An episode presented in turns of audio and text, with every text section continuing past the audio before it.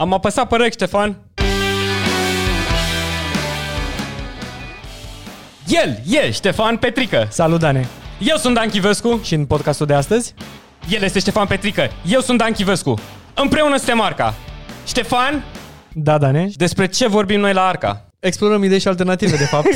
nu vorbim Da. da. deocamdată, explorăm. De vorbit, uh, o să începem să discutăm ce am discutat data trecută în episodul anterior. Mhm, mhm. O să fie practic o continuare. A fost un subiect mult prea, să zicem, înferbântat și cu multe puncte de inflexiune Mhm. într-un degajament. Am luat-o și mult pe arătură, dar într-o am atins extor- câteva extorsiune a unui degajament. da. într-un burlan. într-un burlan și vrem să discutăm în continuare despre școală, carieră, începutul de carieră mai, mm-hmm. mai precis și iluzia Deci, practic, alegerii. urmează partea a doua din școală, carieră și iluzia alegerii, da? Exact, da. Mhm. Și am trecut prin revistă ce înseamnă școala în ziua de astăzi, dacă și cum putem să aducem școala în secolul 21, care sunt patternele Mhm. în România referitor la tot ce înseamnă școală și, și de ce trebuie să conștientizăm greșelile pe care sunt în momentul de față în sistemul nostru educațional și cum reușim noi, fiecare, la rândul nostru,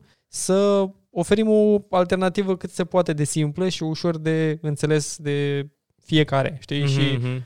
Am dat câteva exemple acolo, aș vrea să mai explorăm Adică, pe alte simplu, cum exemple. să, cum să ai succes? Cum să iei situația actuală în care te trimite sistemul educațional român? Explorăm ideea asta de m, interviuri despre cum ajungi în piață, cum ajungi în câmpul muncii și sunt două direcții diferite pe care aș vrea să le Mm-hmm. să Ok, ne uităm care să sunt le astea? analizăm un pic.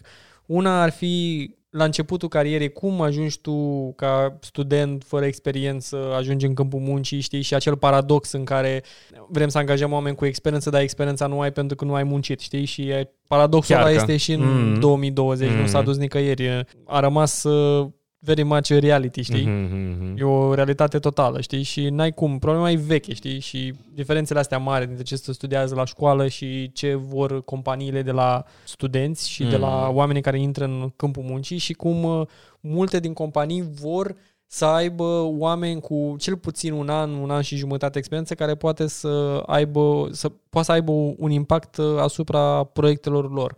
Mm-hmm. Nu crezi că e injust asta? Evident. Și incorect. Aș vrea să demontez un pic chestia asta, Mm. mm. pentru că foarte mulți au mentalitatea asta, ceea ce mi se pare total absurd. Dar e o, e o problemă odată cu mentalitatea lor, da? Și pe de altă parte, faptul că perpetuează mentalitatea asta ca uh, dat, ca default, adică toată lumea... Norma. Da, că, e- că asta e norma. Ți este imposibil aproape. Toată lumea crede că e un gard imaginar pentru primul job. Uh, Da. A, n-am experiență și totuși oamenii ăștia caută Nu mă joburi cu angajează nimeni experiență. pentru că nu am experiență, Nu. dar cum să-mi fac experiență dacă nu mă angajează nimeni? Da, mulți cred asta Practic asta și n- nici nu înțeleg exact cum să citească un job requirement, da? un, un, a- un anunț în care să caută o poziție. Multe din chestiile de acolo, din cerințele alea, da, sunt niște recomandări. E Cum zicea Captain Jack Sparrow cu ăla, there's more like guidelines. Ai, îl punem pe... Da. Cam, cam asta e și cum vorbeau ea cu codul piraților. E mai mult niște guideline, așa e și cu joburile, cu pe orice site de recrutare, când vezi un anunț, cred că mulți se, nu știu, stafidesc, se, habar n-am, se frustrează, se zi Și tu există cuvântul. multe, există, există multe studii, cum ar fi că bărbații văd dacă ei sunt, se califică la 3 din 5 puncte, ei oricum aplică, Mhm. uh, femeile dacă nu se califică la toate punctele, nu aplică. și Pe așa bune? mai departe. Statistica asta e pe bune? Da, da, e pe bune, da. Nu am o sursă, încerc să caut o sursă și putem să o Mhm. uh-huh. referențiem. Dar uh, există și mentalitatea asta că dacă nu ești suficient de pregătit de ce ai aplica, Mhm, mhm. dar există și reversul medaliei. Sunt foarte mulți oameni în momentul de față și m, erau foarte mulți uh, antreprenori care se plângeau pe forumuri. Um, nu discutăm acum, hai să nu luăm uh, doar IT sau doar uh, Horeca sau medicină, în general. Mhm, mhm, mhm. Vreau să caute un office manager și era un exemplu cât de simplu posibil. A, a postat un anunț, un office manager să se ocupe de tot ce înseamnă partea asta administrativă operațională okay. din, uh, de la un uh, antreprenor. Nu Ok. contează ce făcea. Mhm. A avut, uh, a postat jobul, l-a pus pe platformele de recrutare, da? Astea Zi- clasice. Cred că trebuie să zici E-jobs, și asta best cu, jobs și toate chestiile îna- astea. Înainte să zicem de office manager, cam ce înseamnă. Practic e un recepționer glorificat cu mai multe atribuții, între care și administrația clădirii, administrarea efectivă a clădirii Un om în care bun te la afli. toate. Un om bun la toate, care să răspundă de toate chestiile care se întâmplă Tot cu ce înseamnă mediul ăla, da? operațional Mhm. și administrativ. Da? Ok. Adică să fie sigur că toate materialele sunt uh, în funcție de scopul muncii pe care tu îl întreprinzi, da? Mhm. Practic omul bun la toate. Să Ok. fie acolo Un să nea. aibă- Un Nu nea, neapărat un nea. Probabil un, ar avea în subordine câțiva de nea. câțiva care nea, ok. Să-i ajute, știi? Ok, deci un coordonator de nea. Un coordonator de nea Mhm. care să fie punctul uh, punctul de focus, focal point of Am contact. înțeles, Cum se ok. numește, mă? Mamă, Uh, ce... Jesus. English. Uh, fu- punctul de... Uh, nu. la ce Omul te de referi? legătură, Omul de legătură, ok. care să fie omul de legătură pentru patron, da? Deci patronul... Liaisonul. Liaison, da. Liaison. Patronul nu vrea să stea să discute cu toată lumea, băi, ce se întâmplă cu toți muncitorii. El vrea să aibă un singur om care să-i coordoneze asta. Mhm. Și a pus acolo un job description, 5-6 cuvinte, 5-6 linii pe, um, de requirements, da? Mhm. de ce, cele necesare și ce ar, fi- ce ar fi plăcut să aibă mai mult de atâta. Au aplicat uh, 300 de oameni la acea poziție, deci au avut aplicanți. Mhm. Au aplicat 300 de oameni, din care m, spunea el că în jur de 95% n-aveau nicio treabă, au aplicat de la brutari la IT-ști. și din aia Deci în disperare. 5%, da, da, da, din aia 5%. Brute force. Da, 10-15 oameni au sunat, uh, au zis că vin la interviu din Mhm. mm-hmm. aia 10, cam 10-15 oameni, s-au prezentat la interviu 3 Mhm. și din 3 n-a reușit să angajeze pe niciunul. Clasic, mi se pare normal că trebuie să ai Pentru că minim 10. doi cred. ziceau că au mințit sau în fine, o chestie de genul ăsta. Deci nu, eu nu cred în principiu la ideea că, băi, oamenii nu aplică pentru că sunt uh, neapărat timorați de către job description. Sunt două aspecte clare. Una, an- angajatul da, se uită Mhm. pe job description respectiv sau nu se uită, știi, văd titlul și aplică Așa. și sunt uh, și după aia evident extrema cealaltă de oameni care, mamă, dacă nu ai toate alea și nu bifezi absolut orice, Există, eu nu prea am întâlnit. sunt oameni, sunt A- oameni ai care nu întâlnit aplică. așa ceva? da, da, Da. da, da, da, da. Am avut nu, oameni nu, la ah, interviu. ok, credeam că, că managerul, dacă Nu, nu, nu, nu. bifezi. Oh, ok, Nu, deci am avut oameni la efectiv- interviu ah, ok, care ok, au ok. zis că mi-au zis la început, nici nu m-am așezat bine pe scaun și mi-au zis că el nu știe um, nu știu ce era acolo, PostgreSQL uh, și nu a lucrat cu nu știu ce Java Servlet, în fine. Nu-i whatever. pasă Deci- nimănui. Alea, deci, de nou, ăla e un guideline, e, must, e nice to have. Dacă le ai pe toate alea, intri din prima. Deci dacă tu poți să-i demonstrezi omului ăluia că nu ești un idiot și nu ești, ești măcar cât de cât empatic și poate să te considere un om care poate să-l integreze în echipă fără să distrugă echipa și în același timp să și contribuie, pe atunci ești angajat. Oamenii își pun singuri uh, bețe în roate. își pun singur bețe în roate, este și de adevărat în egală măsură pe partea angajatorului, că foarte mulți angajatori uh, recrutează fără să știe cel puțin să aibă o înțelegere a ceea ce recrutează. Mhm, Foarte mhm. mulți, foarte mulți. Sunt foarte mulți manageri care nici măcar sunt puține, din păcate, sunt puține cazuri în care managerii știu cu adevărat ce vor de la un om. Mhm. Corect. Din, din păcate. Și uh, sunt de foarte multe ori, mai ales dacă ai o echipă foarte mare, se întâmplă să și foarte, să zicem, pestriță, da? Deci Mhm, nu ai mhm. aceeași tip Omogenitate, de muncitori, da, da, da, exact. Eterogenitatea aia acolo, da? Deci Mhm, ai mhm. eterogenitate. Ai foarte mulți oameni Și cu foarte oarecum multe... e și bine, cred asta. Cred că, e o, cred că prefer eter- eterogenitatea sau e- prefer să fie mult mai uh, colorată, cum zici tu, echipa, pentru că oamenii, oamenilor lor le- o să le fie mult mai greu să, să plictisească unul de altul. Cred că monotonia asta te mai și distruge. La o echipă heterogenă, mai important decât skill-ul tehnic este adaptabilitatea la ambiguitate. Știi? Să sună Da. foarte mare așa.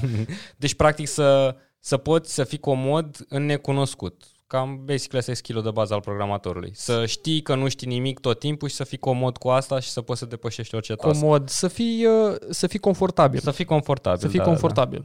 Comoditatea asta, mă rog, să ce, couch potato. sau Comod ceva. mă refeream mult la kin, comfortable, adică să... Confortabil. Să, exact, confortabil, da, da, da. Da. A, da, corect, com, nu am zis comod, corect. Și acum că tot intrăm în partea asta de carieră, da? Uh-huh. Se întâmplă de foarte multe ori ca angajatorii să aibă niște standarde un pic uh, irealiste din ceea ce privește omul care vine din școală. De parcă acel angajator la, la vremea lui nu a trecut prin aceeași școală. De parcă nu știe ce se întâmplă. Este atât de rupt de realitatea școlii românești încât Mhm. să nu știe cu ce se confruntă, de ce ai cere unui copil care de-abia a terminat facultatea, hai să Corect. spune copil, unui uh, adult tânăr, Mhm. să fim... De, de, ce, de ce îi cere ceva ce ție nu ți s-a cerut la rândul tău la început? Adevărat. Și Adevărat. mie mi se pare, mi se pare o, o criză Chicken shit ipocritică se un numește pic. asta. Se numește O- găină reală, care în O engleză e chicken shit. ipocrizie așa un pic și nu, poate E- nu vreau să fac ipocrit pe toată lumea care are standarde Înțeleg ce vrei ridicate să zici sau, oricum. dar nici nu, nici nu sunt de acord cu modalitate de a împărți oamenii. Oamenii ăștia n-au experiență, deci nu pot să-i folosesc până la nimic. Oamenii ăștia au un pic de experiență, hai să ne batem toți pe ei. Această diferențiere între angajator și angajat, mai ales la început, mai ales la angajații la început, Mhm. Este, este crucială în a-ți face un, un mediu de lucru sănătos. Și dacă tu ești, dacă tu ești, eu sunt angajatorul, eu știu, eu am dreptate și te comporți de- cu un aer de superioritate față de tipul care vine de-abia după băncile facultății, care în egală măsură Da. nu, nu are acele skill-uri pe care Vrei tu tu le neapărat să epatezi, să-i arăți lui că e un nimeni și Exact. că tu ești un zeu tot puternic. Dacă tu te duci la un interviu, ăla e primul steguleț roșu, nu aici. Exact, Nu aici. exact. Pentru că omul ăla de fapt vrea să-ți arate că unul... Să dăm voie că deja mai, mai aprins. De ce fac unii oameni asta? Unii oameni fac asta și ca să-ți dea un salariu mai mic. Cu cât tu nu te încadrezi la toate căcaturile pe care el ți le cere, și e șansa lui să mai jongleze un pic la salariu. Practic, cum să zice, să te ia pe chip. Pentru că am întâlnit și exemple în care oamenii încercau să te ducă în dificultate la interviu, deci vedeau că n-au cu ce să te prindă și încercau să te ducă în dificultate doar ca să-ți arate că ești uman și că sângerezi. Pentru el era mai, int- mai important ca, nu că a găsit un om bun căruia îi plac challenge pentru el era mai important să, să-ți arate că nu știi. Exact. Și asta e fix mentalitatea aia românească în care nu poți să apreciezi că cineva e măcar la fel de bun sau mai bun ca tine și să Sau te vine cu- decuplezi cu tot o de altă perspectivă faptul că ești față de tine. manager, deci practic tu trebuie să-l conduci, nu trebuie să-i arăți că ești mai bun ca el, nu trebuie să-l conduci, trebuie să îi arăți lui cum poți să fie cel mai bun el care poate să fie, Eu nu? sunt de... Exact, super mă adevărat. deranjează și Oamenii Ca... ar trebui, mai ales specialiști, mai ales dacă ai nevoie de specialiști. Și asta nu e numai industria IT-ului, da, e peste tot. Noi suntem un pic, probabil, biased pe partea de IT, mm-hmm. Mhm. care, na, are foarte multe avem probleme la nivel... preconcepții Dar are și foarte multe probleme la nivel de cerere și datorită ofertă. industriei da, în Știi? care ne aflăm, corect. Un om, un manager și aici este o discuție despre ce înseamnă, care este mentalitatea managerului latin, așa să zicem, Mhm, din România mhm, mhm. și mentalitatea unui manager din uh, țările nordice. Și există partea Deci asta... tu vrei să faci sunt acum două tipuri. comparația, hai să vorbim. Deci practic Sunt tu două tipuri, intri da. în segmentul manager as in leader, ca lider. Deci tu vrei să intri în discuția lider versus șef. Da? Exact, Acum. da. Mhm. Ok. Și adică există partea asta, ori există Îmi, un îmi dai manager... voie să fac o precizare Sigur că înainte? Uite, oamenii poate nu știu, că o să zică lumea, cine sunteți voi și de ce credeți că imp- opinia voastră contează? Știi câți oameni ai angajat până acum, Ștefan? Ai un număr? Cred că peste 40. Peste 40. Eu am undeva la 10, dar am dat foarte multe interviuri doar prin faptul că am fost la... nu- Sute de interviuri. Probabil, dar și- peste 100 sigur, dar uh, eram într-o poziție la un moment dat unde aveam niște interviuri non-tehnice, dar care erau interviuri delimina- delimitatorii, știi? Erau interviuri uh, cruciale, finale, nu știu cum să le zic. Un fel de last interview ca să vezi că te mulezi pe valorile firmei, știi? Da, și acolo da. am făcut probabil numărul cel mai mare. Probabil a- așa am reușit să, aș- să fac mai multe, manage- mai multe interviuri non-tehnice decât tehnice, da? Mhm. Deci avem experiența de a angaja oameni, efectiv. Am ținut, adunat sute de interviuri, putem să spunem, da? Foarte, da. De- La, la, la nivel de interviu și din păcate asta e cea mai mare problemă. Turnover-ul interviurilor este destul de mic, știi? Pentru că trebuie să ai foarte multe interviuri. În turnover te referi la faptul că Foarte Foarte îl multe- convertești pe om, adică Foarte din, greu, da. Cât, câte Candidat interviuri trebuie să ai, câte interviuri îl trebuie să, angajezi. să dai ca să poți să angajezi un Mhm. om și să și stea și să poți să-l ai Uite și că acum engaged. oamenii pot să afle exact the... Spill the beans out, Ștefan, spune-le, spune-ne. Tricks of the trade. Da. Și, practic, toată um, diferențierea asta dintre manager este o chestie super românească la noi, în care managerul trebuie să fie atot știitor. El, dacă marea majoritatea oamenilor N-are care voie să sunt, știe nu știu. Da, marea majoritate a Și oamenilor care sunt angajații sub el... lor să supără. Angajații lor să supără dacă nu știu. Da. Că parcă jobul lui e să fie Dumnezeu. Nu, jobul lui este să te conducă bine. Din păcate, este, sunt, ok, hai să reluăm un pic. Sunt două tipuri de management. Management uh-huh. ierarhic, da? Ok. în care există stilul ăla de top-down, în care tu, cineva ia decizia, tu execuți Uh-huh. și este un, uh, un sistem destul de bine împământenit. A început uh, undeva până la începutul secolului, exact, căr- primele cărți de management despre asta era vorba. Primii manageri asta făceau.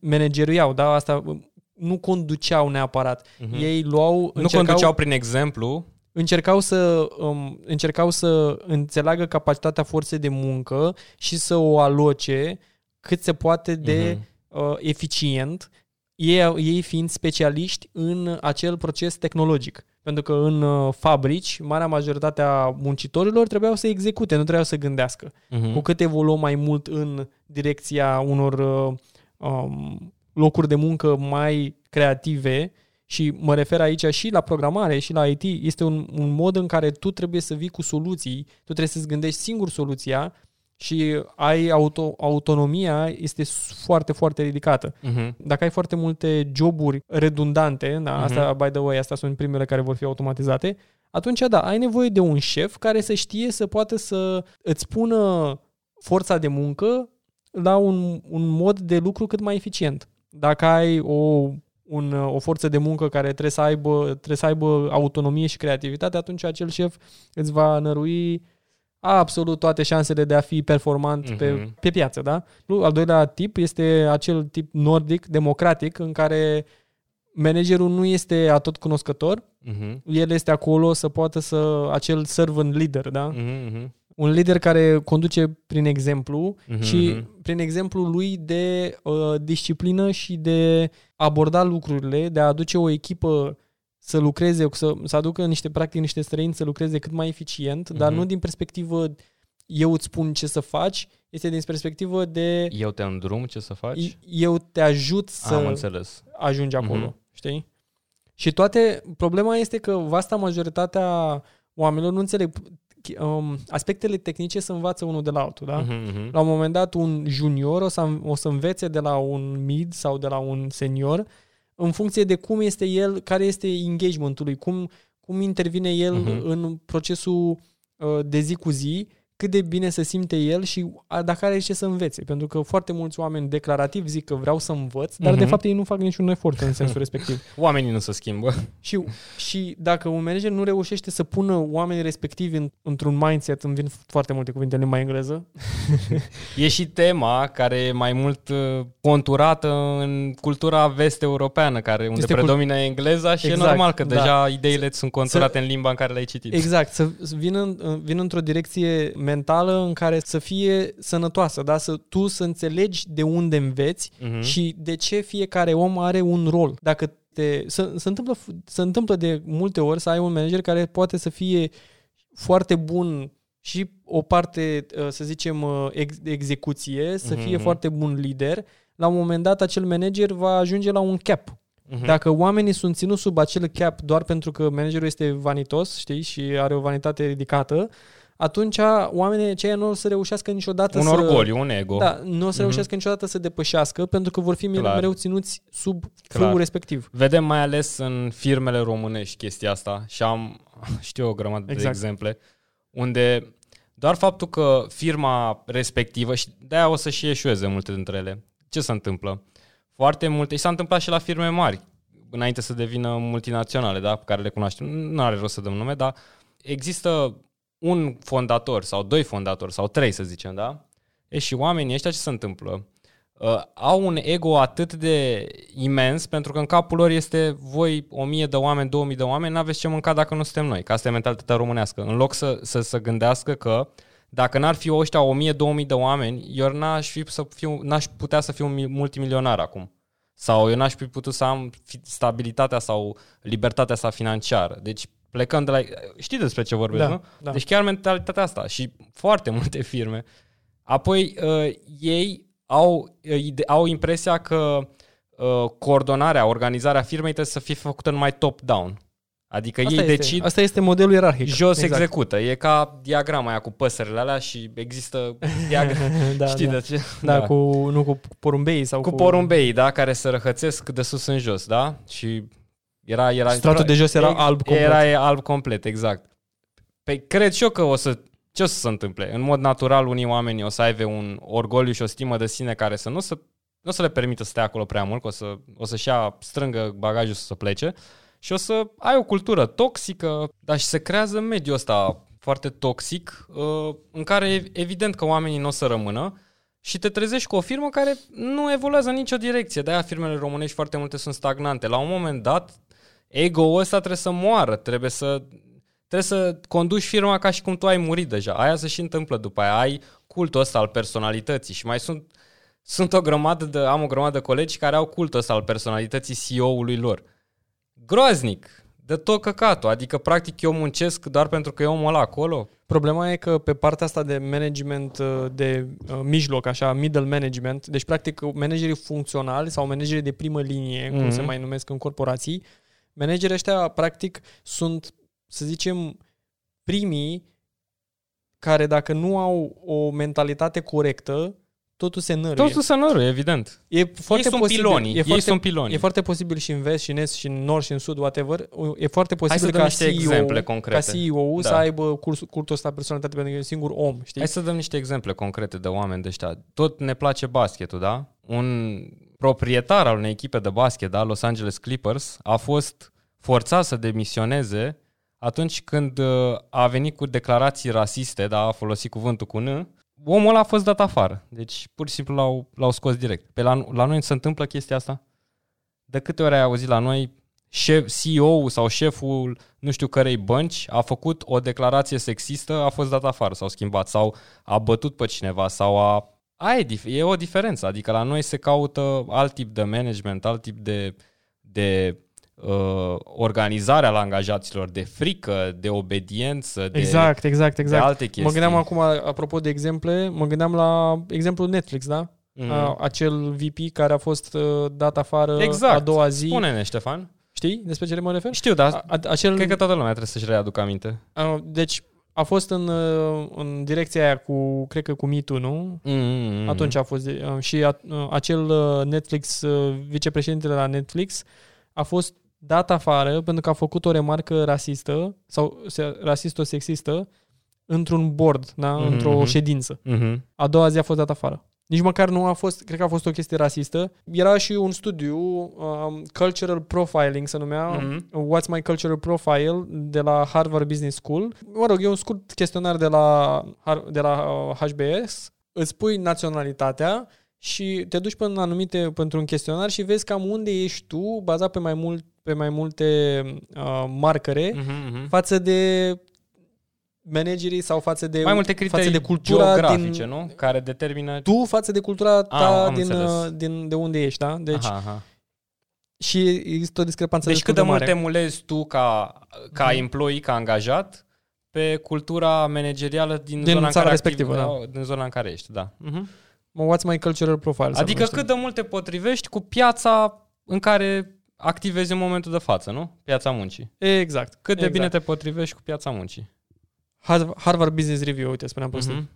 Te întreabă cum comunici, uh, cel mai efectiv mod de a face prezentări, uh, Mhm, mhm, cum îți place să vorbești cu oamenii și așa mai departe, știi? Și, mă rog, e un chestionar, Câte întrebări sunt? mă uit acum, cred că sunt vreo 30 de întrebări.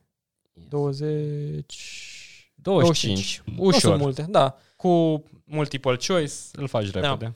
Și, practic, în, în, aici e o diferență foarte mare și țările latine au modul ăsta ierarhic. Uh, Italia, Spania, Asculți de Portugalia, șef România. și nu, Exact. nu faci exact Șeful cum este zice el. autoritar. Șeful te În bate de nord, nana la cur. În nord, Suedia, Danemarca, Norvegia, Olanda, Anglia. Mhm. Acolo șeful nu este atot cunoscător, se bazează pe echipa lui să vină cu o soluție și pe consens. Și reține cuvântul ăsta, consens, Consens, este foarte mhm. important, mai ales în, în cultura nordică. Am lucrat și în nord și știu cum este să lucrez în, într-o companie suedeză Poți să mai adaug un cuvânt cu C? Compromis. și compromis, evident. Păi de asta, deci erau foarte multe discuții pe care noi le aveam acolo, toată lumea avea un, un, punct, de, ved- un punct de vedere. Dacă îți argumentai punctul de vedere, fie, fie că erai Mhm. u- la început junior tester, fie că erai director de creație, Mhm. în orice caz, toată lumea avea un punct în care era important. Și la Vocea un ta moment dat, conta. conta vocea Mhm. și creștea calitatea. Chiar dacă nu era la un moment dat cel mai rapid mod de a ajunge la o soluție, era cel mai calitativ mod de a ajunge la o soluție, ceea ce este foarte greu de uh, înțeles și din ce în ce mai greu chiar și în ziua de astăzi, chiar și pentru ei, mă gândeam în momentul de față, dar pe, pentru ei nu e vorba la nivel de cultură, e la nivel de execuție uh, în, uh, în pasul ăsta foarte, foarte rapid. Că sunt, de exemplu, modele ierarhice super puternice la nivel de China. Da? Mhm, mhm. China arată modelul chinezesc uh, de companie, mai ales în, în partea asiatică, este super top-down. Deci acolo to- toată, lum- toată lumea execută ce se spune. Mhm. E posibil să ai și succes, să n-ai și succes, dar e vorba că ei iterează foarte rapid. Mhm. Ei Au failează, cicluri iterează. foarte multe exact. și poate să se adapteze în funcție de În același rezultatele timp, ciclului anterior. Exact, în același timp Suedia la nivel de tehnic și creaționist sunt pentru o țară cu 9 milioane de oameni au foarte, foarte, mult, foarte multe povești de succes. Mhm. De la Ikea, Spotify, De la faptul că până la preponderent energia lor este făcută de, este dată de hidrocentrale și cred că la tot e un win. Da, nici nu mai vreau să intru în discuția respectivă aia. De- Adică oamenii vor să arate că există există și Mhm. povești de succes, De succes, în, corect. cu alte mentalități, uh, nu Mhm. numai cele uh, ex-comuniste sau ex-latinești, că Mhm, și, mhm. și Până la urmă latinii, e vorba tot de poporul ăsta mindset. latin Mhm. are chestia asta.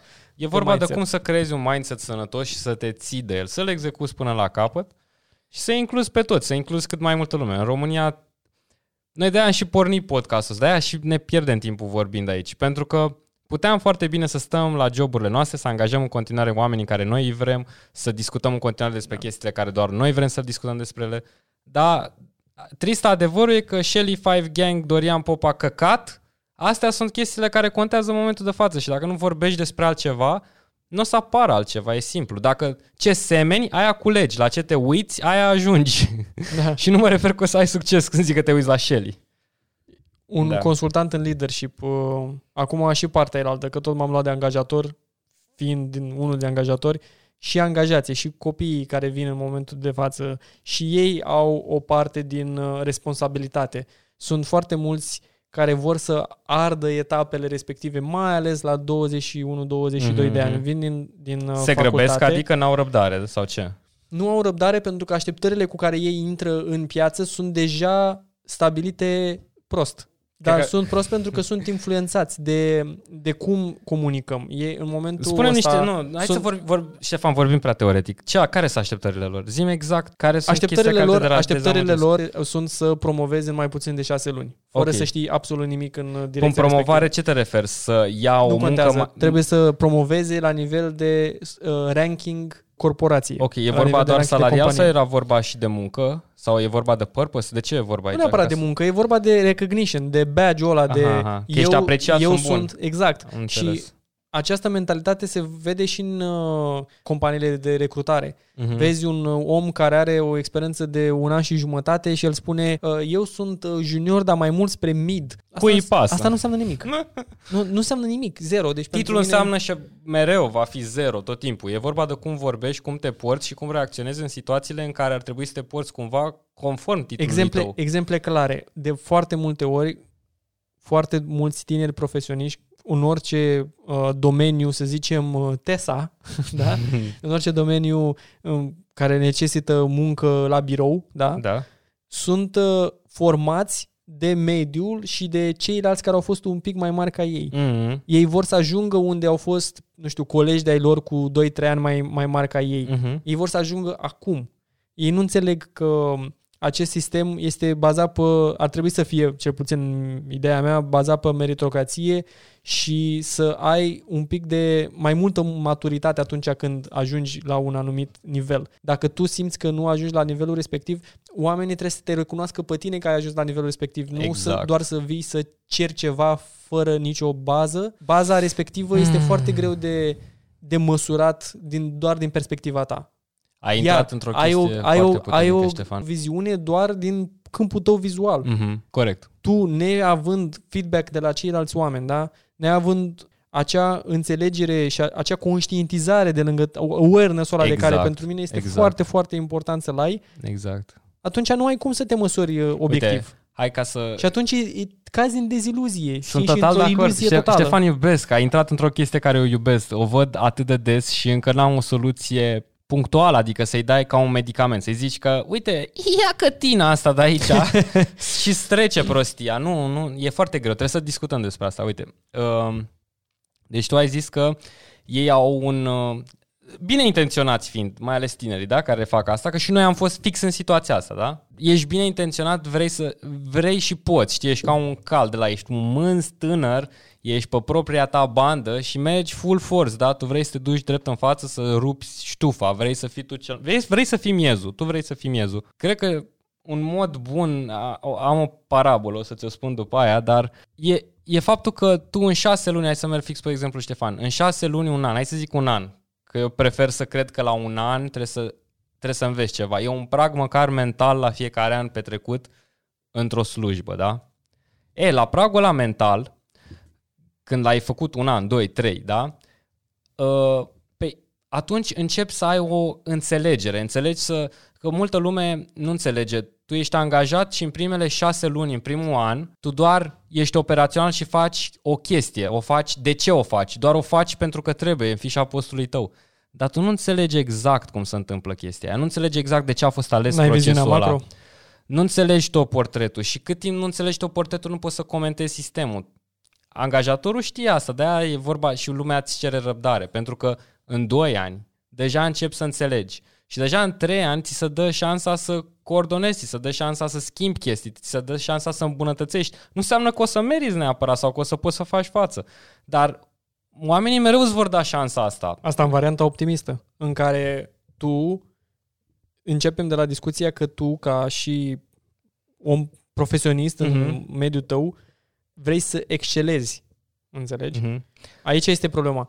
Eu încă, deci m-ai întrebat de ce se întâmplă Da. asta. M-ai întrebat de ce se întâmplă asta și mi-a, mi-a venit acum în cap.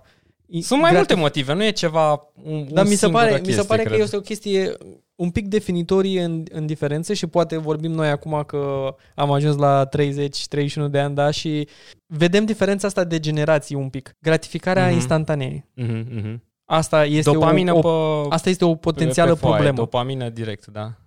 În același timp mulată cu sistemul de notare de care o să vorbim Mhm. uh, un pic mai, Mhm. mai încolo, da? De ce sistemul nostru de notare, cum, știi că, cred că am vorbit și data trecută tot așa, cum um, totul este un sistem în care oamenul vrea să încerce să-l fenteze sau Mhm. să-l, uh, să-l manipuleze pentru el Mhm. în loc să-i aducă un plus valoare. Mhm, mhm. Și să, de asta există acest Corect. război între tânărul care de-abia intră în momentul ăsta, nu are o era iluzia alegerii pentru că realmente ăsta este pur și simplu o șansă pe care tu o ai să intri într-o companie și să poți să ajungi să excelezi acolo. Corect. Gratificarea instantanee, mai ales într-un mediu de muncă care poate fi mult mai acerb și nu mai, nu, nu-ți mai spune nimeni că cât de, cât de senzațional și cât de tare ai, că ești tu ca, Mhm, ca om. mhm, Nu mhm. vine mami la tine să spună puiule,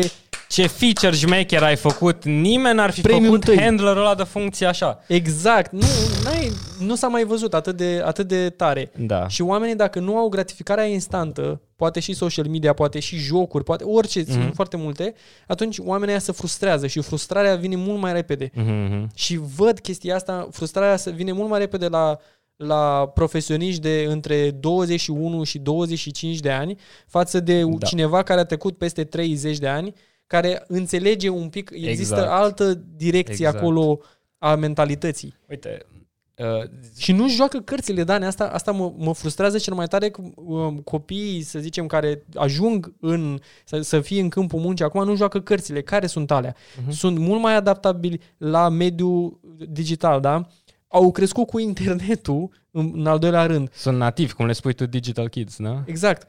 Înce- se, pot, se pot mula pe absolut orice și au, cu toate astea, înțeleg și vor s- și sunt entuziaști. Mhm, la început. mhm, Problema este că nu își păstrează entuziasmul ăsta mhm, și în, în vremuri mai mai grele. Asta e pentru că nu În te-ai uitat vremuri la pandemice. episodul nostru cu disciplina, Da. pentru că acolo Ștefan cu foarte mare maestozitate exprimă dis- diferența dintre motivație care te îți dă startul și disciplina care te face să continui, da? Exact. Deci poate îi lipsește disciplina. Gratificarea asta instantanee Disciplina cred nu că e rup- funny, rupe nu e în două- nice, nu e, e, you just have to do it, știi? E un fel de scop, purpose, dedicare, chestii, nu știu, uite la episod.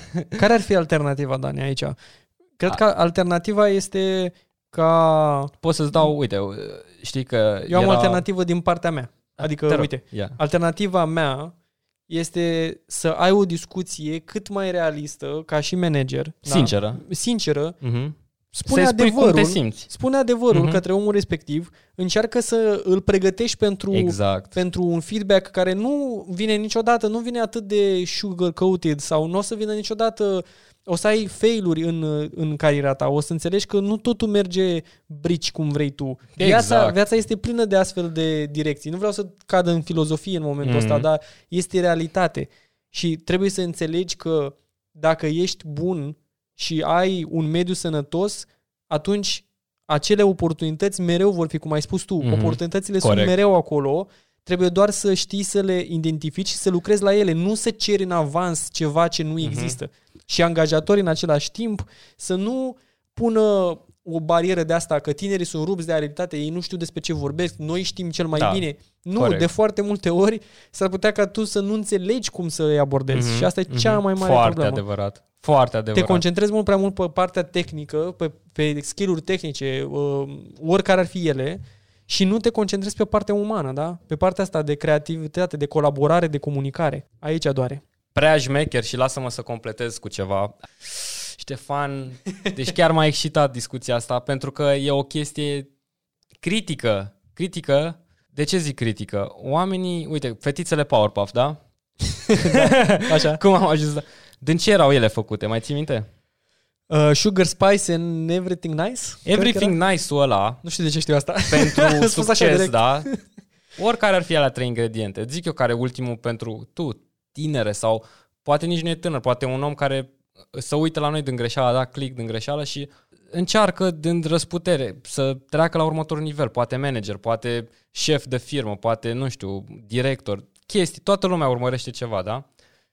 Uh, și tot te zbați și nu, nu, nu merge, nu vezi. E, uh, fetițele astea, pentru ultim, ultim, ultimul ingredient secret e timpul. Trebuie să lasi să treacă timpul.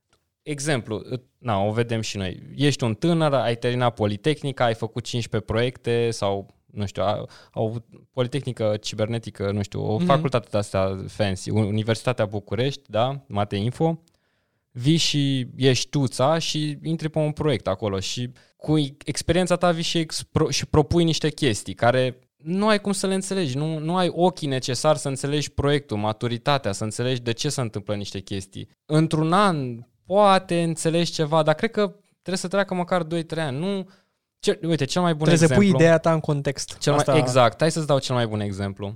Pablo Picasso uh, era într-un restaurant, asta e poveste reală, și la un moment dat a venit uh, o fană care era un pic cam disperată pentru că l-a urmărit, știa exact în ce restaurant se află, știi, și stalked him. Aha. Și, na, s-a prezentat, au vorbit ceva acolo și a cerut cu insistență, domnule Picasso, dați-mi uh, neapărat pe șervețel un autograf, o, o chestie, știi? Mhm. Vrea neapărat ceva de la el. Și vizibil, a enervat, da, era la, na, într-o chestie privată acolo și a venit femeia să-l deranjeze și a scos cărbunele din sacou, Păi a început pe șervețel în câteva minute să, să facă niște sketch-uri. Ah, cred că știu. Da, da, da. Da. Și femeia a întins Light bulb. mâna, da, a întins mâna, dă-mi șervețelul. Uh, Bine, nu i-a zis dăm șervețelul, dar a întins mâna în semn Da. de a-l lua. Și la care el l-a retras și a cerut 10.000 de euro. Și ea a rămas perplexă. Ți-a luat 5 minute să 10.000 deseneze de asta, era o franci sau capră. cine știi. Da. Nu, 10.000 10.000 de ce erau Ceva, aia, da. da. da. Și de 10.000 de dolari, stai. 10.000 de dolari. Și i-a zis, da stai, ți-a luat 5 minute, m-am uitat acum când ți-a luat 5 minute să-l faci. Și la care el un pic deranjat i-a zis, mi-a luat 40 de ani să fac chestia asta. Pentru că, și bine, vine povestitorul și zice că în uh, propriul său stil specific, Pablo Picasso reușise să facă o capră, probabil că o aluzie la ceea ce s-a întâmplat, ceea ce vedea în fața lui, a desenat o capră cu cărbunele pe șervețelul din restaurant în câteva mișcări, dar totuși zicea că se vedea că e un Picasso, da? Da. Deci, asta e, i-a luat 40 de ani, nu putea să înțeleagă femeia că ea îl vedea niște, lovi, niște, niște, cum să numesc astea, niște trăsături, da? da? Da. făcute cu experiența unui om de 40 de ani. Și asta cred că le este foarte greu oamenilor să înțeleagă. Până nu trece ingredientul la secret, timpul, nu poți să faci nimic. De exemplu, ce ar fi ca noi să ne oprim acum, nu mai facem nimic. Nu o să știm niciodată unde poate să ducă asta, da? Corect. să faci o chestie, să te imersezi în ea, să înveți să-ți placă. Uite, Să Ște- fii serios. serios, uite, Ștefan, noi, de exemplu, nu știam absolut nimic de tot ce facem acum. Absolut nimic. Corect. Da? Noi știam decât să batem la tastatură. Ștefan nici măcar nu mai bate la tastatură, El stă și stă cu biciul după alții să bată la tastatură. Sta- Stau cu casca în Uite, ureche. el, știi, cât știai audio, Ștefan, înainte să te apuci de asta? Zero. Zero. Și eu la fel. Și totuși, produsul suge, știi, dar merge în timp, trebuie să ai încredere. Cum am mai zis, un sistem nu poate să se schimbe dacă nu ai încredere în el, dacă nu bagi zi de zi, ore, timp. Și la un moment dat, are loc un click, se întâmplă ceva. Așa e cu orice și Acel, cli- acel tipping point, nu? Care... E un tipping point. Tipping este momentul ăla când realizezi că, cum am mai zis, ești prezent, disciplinat, știi că succesul Și- altora nu e dictat decât de acțiunile Trebuie să lor. știi când să realizezi, adică trebuie să și, să, să și ai chestia asta, să, să ai un pic de înțelegere, Mhm. uh-huh. să, să vezi pe lângă tine 360 de grade. Mhm, mhm. Pentru că dacă Înțeleg tu, ce vrei să lucrezi, zici. dacă tu lucrezi în uh, izolare, oricât de bun tehnic ai fi, nu o să, v- și dacă ți-ai pus, mai ales dacă ți-ai pus un obiectiv, nu o să ajungi niciodată la el dacă nu ai acest, uh, um, această, cum se cheamă, viziune Mhm, mhm, 360. mhm. Da, exact. Că dacă tu te uiți, dacă tu spui ochelari de cal, așteaptă-te să vezi doar acei 5% din, Exact, exact, din tot ce se întâmplă. exact, exact. Foarte adevărat. Uh, Citeam un articol uh, pe Republica, citeam Mhm. un articol despre Fiind carantinat în casă, n-ai multe chestii de făcut. când, când te plictisești de COVID-19 pe toate burtierele și pe tot Facebook-ul, în- încerci să te uiți și în altă părți. Adică asta cred că ar fi un sfat destul de bun. Citiți și altceva. nu mai plictisiți. Adică nu, eu, eu, eu nu am timp să mă plictisesc, mă, Dani. Adică nu știu cum au oamenii ăștia atâta timp încât să plictisesc. Dar nu se plictisește, fan. Uite. Păi, unul, unul a început să numere câte boabe de orez sunt într-un pungă de ronii. Mi se pare normal. Omule, what the hell? Adică sunt o groază de alte Oamenii chestii care sunt poți să le faci. plictisiți. Uite, atât de plictisiți încât... Ai auzit de challenge-ul Stay at Home? Stay at Home Challenge? Da, l-am auzit, da. Uite, avem aici bijuteria, juvaierul nostru. Bravo, Simona, haide! Încă una. Stabilizează foarte bine Simona. Uite câtă dexteritate are foarte bine. A recuperat acolo, putea să piardă. Da, Wow. dacă nu era scaunul la continua. Wow. Asta, asta cred că este uh, pe știrile de sport, pentru că Da. știrile de sport în momentul de față nu, nu, peste au ce tot. să facă. Nu, nu, nu, nu, peste tot e asta. Nu, da, știi? știi? Cred că nu, nu știu dacă are Cine rost să ăsta, punem. Ianis? Este fiul uh, lui Hagi, da. Prințul. Care, din câte știu, joacă... Nu știu multe de Joacă fotbal, la dacă- Rangers. Joacă la Rangers, da. Opa, da. opa, stai, stai un pic. Și a dat challenge-ul lui Taxu, da? Ai, frate. Aută-l pe rege. Dude, uite ce dexteritate are la vârsta lui. Blanix. Ia Uite. Oh, Tasu a vrut să dea și... hat-trick la final. Deci nu știu, câteodată Hat-trick. sunt oameni, Gică Hagi, Michael Jordan, dacă le-ai da, dacă ei- le-ai pune, apropo de, le-ai pune capul lor într-un corp total, știi, ca alter Mhm. carbon, așa, știi, Așa. cu slivul și le-ai pune capul lor acolo și ar, ar um, să joace acum, Mhm. ar fi great again, știi, adică without any doubt, știi, oamenii Ai- ăștia sunt atât de buni, au acel A, masă tu vrei să-i bagi uh, mintea lui Hagi în corpul lui Fisu? Orice, da, exact. Orice, Cred ceva că de ar genul fi ăsta. incredibil. Ok. Mi se pare atât de greu, apropo. Uh, Mi se pare mai înzestrat fiul lui fizic. Pare mai... Uh, nu uite știu, și mai la atletic Bronny, un pic. Bronny James, da? Și alte vremuri. Uite la și Bro- alte vremuri. Bronny James. El nu e la fel de înzestrat ca tatăl lui. Nu, și asta e, asta e atât de greu, ai un munte de greatness, Da. știi? Și Da. Bronny James este fiul lui LeBron James Mm. pentru Mini necunoscători. LeBron James, chiar e un mini-mi. Chiar Mini seamănă e și mai mic, mult parcă de mai micuț. înălțime. Nu știu cum, cum ce s-a Se vede întâmplat? că are trăsăturile mamei un pic. E mult mai, mai puțin buci, așa. Când zici buci bărbătesc, așa, dintr-o bucată. Lebron e foarte masculin. Era hormoni în orice por de pe față. Orice por de pe fața El lui. era mult mai dezvoltat arunca cu la hormoni. 15 ani. da, da, mult da, mai mare, Mult, era- mult. Adică mă uitam la el când avea 18 Era o ani. bestie la 18 ani Lebron. La 18 ani era... Adică diferența... Mă uitam la Kobe Bryant ce... Mm. Um, cum se Mult cheamă? mai firav. ce firav era la 17 Dar ani. și era Ștefan, la hai față să de ne copii. întoarcem la activitățile oamenilor. Uite, avem aici un articol de pe CNN, să mai ne destresăm. Uite de ce fac oamenii când sunt plictisiți. Uite, că ai zis... Ia uite. Joacă X și 0 cu... Hmm. Ce interesant. Te-ai uitat toată, zi, toată ziua la asta, nu? Dude, nu m-am uitat deloc. Dar trebuia să vorbim și noi despre ceva amuzant, nu? Da. Uite, asta e, a, asta recunosc că m-am uitat la ea, așa am, gă- le-am găsit pe astea și e super șmecheră. Ștefan ai pisică, n-are cum să-ți placă asta. Are 23 de milioane de view-uri filmulețul ăsta, Ștefan. Tu îți dai seama că dacă făceai asta cu pisica ta, acum azi dai demisia? Mai puneai acolo, direct în, în descriere, puneai un link către un magazin virtual unde vindeai hârtie și dezinfectant. Puteai să-ți dai demisia, Ștefan, ăla era... Plus valoarea te-ar fi făcut să te retragi de vreme. Pentru 3 luni. da. Auzi? Da, Ștefan, spune. Revenind un pic la discuția noastră Așa. Așa. de toate zilele, era și cealaltă problemă a recrutării din România, Mm. Oamenii de peste 40 de ani. Că cele mai mari dificultăți sunt la juniori aflați la început de carieră și Mhm. oamenii care sunt de peste 40 de ani. Și era un exemplu Ești interesant. depășit la 40 de ani? Ești Eu old? zic- ești eu vechi zic că, sau eu ce? zic că nu. Eu, eu zic că la Deci, 40 de ani... 40 de ani e Deci la ar 50 trebui de să ani ar trebui fie- să fii. uh, punctul maxim pentru un bărbat de dezvoltare, nu? Mi se Da. pare că atunci e, e, punct, e a, a, zi, cum se numește chestia asta? Uh, zi, îmi vine Pinnacle? mai paroxism.